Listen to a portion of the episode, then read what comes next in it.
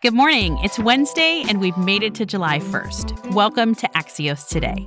I'm Niala Boodhoo. The first stimulus package was a lifeline for the millions of Americans who lost worker income because of the pandemic.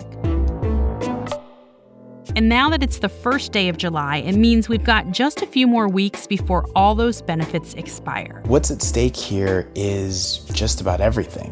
The divide over passing another stimulus package is today's one big thing. Last night, the Senate voted to extend the Small Business Paycheck Protection Program for an additional five more weeks. There's still $130 billion left in it, and it's one of a handful of temporary coronavirus stimulus measures that could expire soon. Here's the big picture from Dion Rabouin, the markets editor for Axios. The original stimulus package was definitely effective. $2.2 trillion included a lot of money for big businesses, small businesses, direct checks for $1,200 to most Americans, as well as this enhanced unemployment that paid people an extra $600 a week. So yeah, it has been tremendously effective in terms of helping the economy bounce back after an atrocious month in April. But here's what's happening now. Unlike in March, there's not bipartisan agreement that people need more stimulus help, even though we're still experiencing jobless rates we haven't seen since the Great Depression. The Republicans say that unemployment has stayed so high because people don't want to go back to work because the unemployment benefits have been too high. Whereas the Democrats say people aren't going back to work because they can't, because there aren't jobs, and because the small businesses aren't bringing them back. Something else is different from March. The stock market isn't tanking, but the opposite. The NASDAQ recently hit new record highs. So, what we're watching is this week's jobs report. It's coming out tomorrow instead of Friday because of the holiday, and it may give us a sense of whether or not lawmakers will take further action. That's going to be the big headline that everybody watches. This White House looks at the stock market and they look at the jobs report, and those are the two big things that really say whether they're doing well or whether they're doing poorly. So if we get a big bounce in the June numbers, then maybe this gets pushed to the back burner. But if you see a lot of job losses, which is not what's expected, that could really light a fire under the White House to get some action. With the House and Senate alternating recess schedules for July and August, there's just an 11 day window for the rest of this summer to figure out a solution.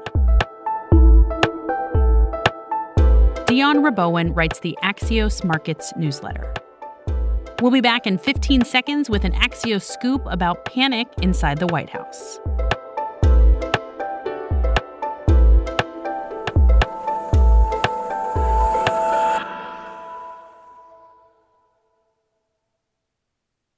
Welcome back to Axios Today.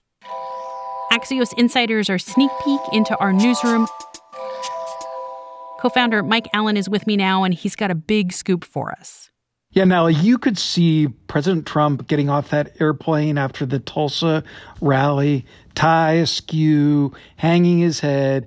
And if you know Trump, you knew a head was going to roll, and it has. And no surprise, Jonathan Swan has the scoop. Jared Kushner engineered this, and the literal fall guy was Michael Glassner, the guy who organizes Trump's rallies. He's been, quote, reassigned something about campaign lawsuits, and they're bringing in a Kushner ally, a businessman who was the president's Arizona chairman in 2016, Jeff DeWitt, who now will have the enviable job of being COO and therefore in charge of rallies. It's kind of like being the taster.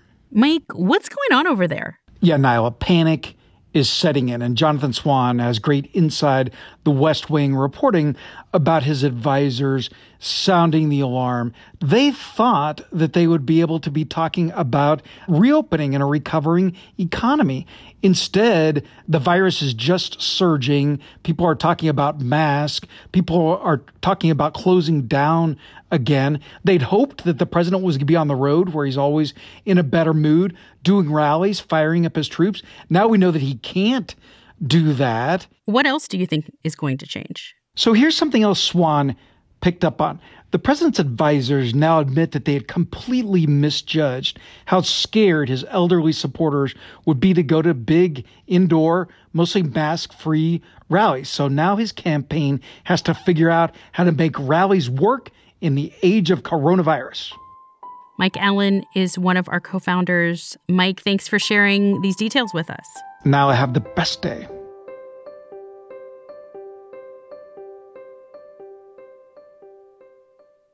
Climate change is causing more rain events across the United States.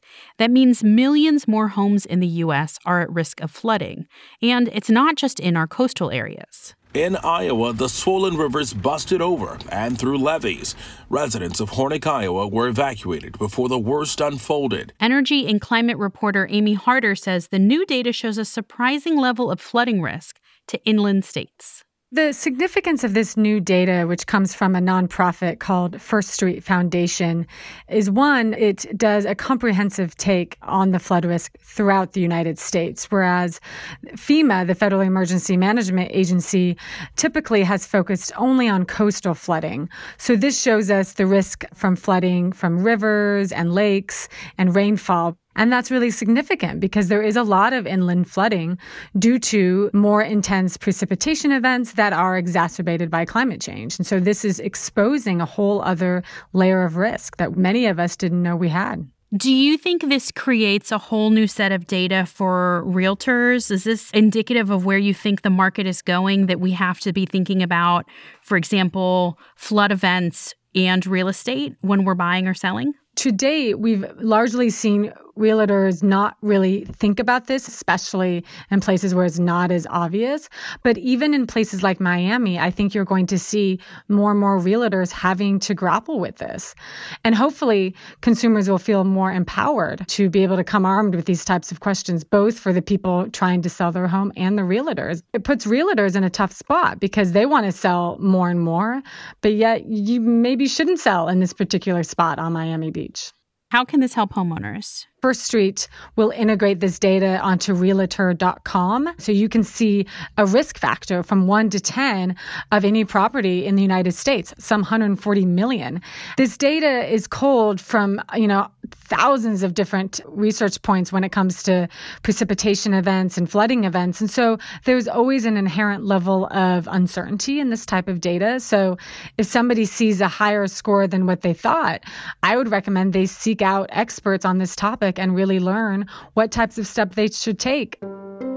Amy Harder is the energy and climate reporter for Axios.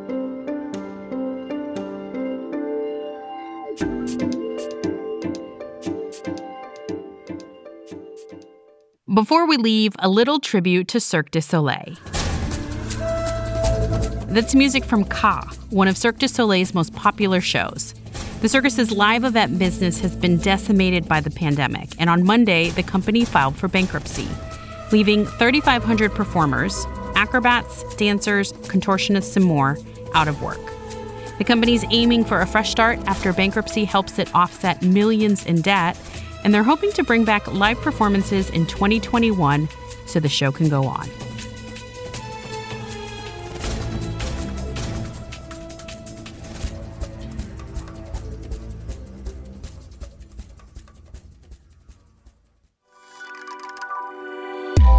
I wanted to take a moment before we go to clarify something I said in yesterday's episode on childcare. To set the record straight, the study we were talking about indicated mothers are 47% more likely than fathers to quit their jobs because of the pandemic. Thanks to all the listeners who wrote in about that. Your feedback is always appreciated. Please reach out to us at podcasts at axios.com. Axios Today is brought to you by Axios and Pushkin Industries. Don't forget to catch us tomorrow morning, but for more news before then, you can tune into our afternoon podcast, Axios Recap. I'm Niala Boodhoo. Thanks for listening, stay safe, and we'll see you back here tomorrow morning.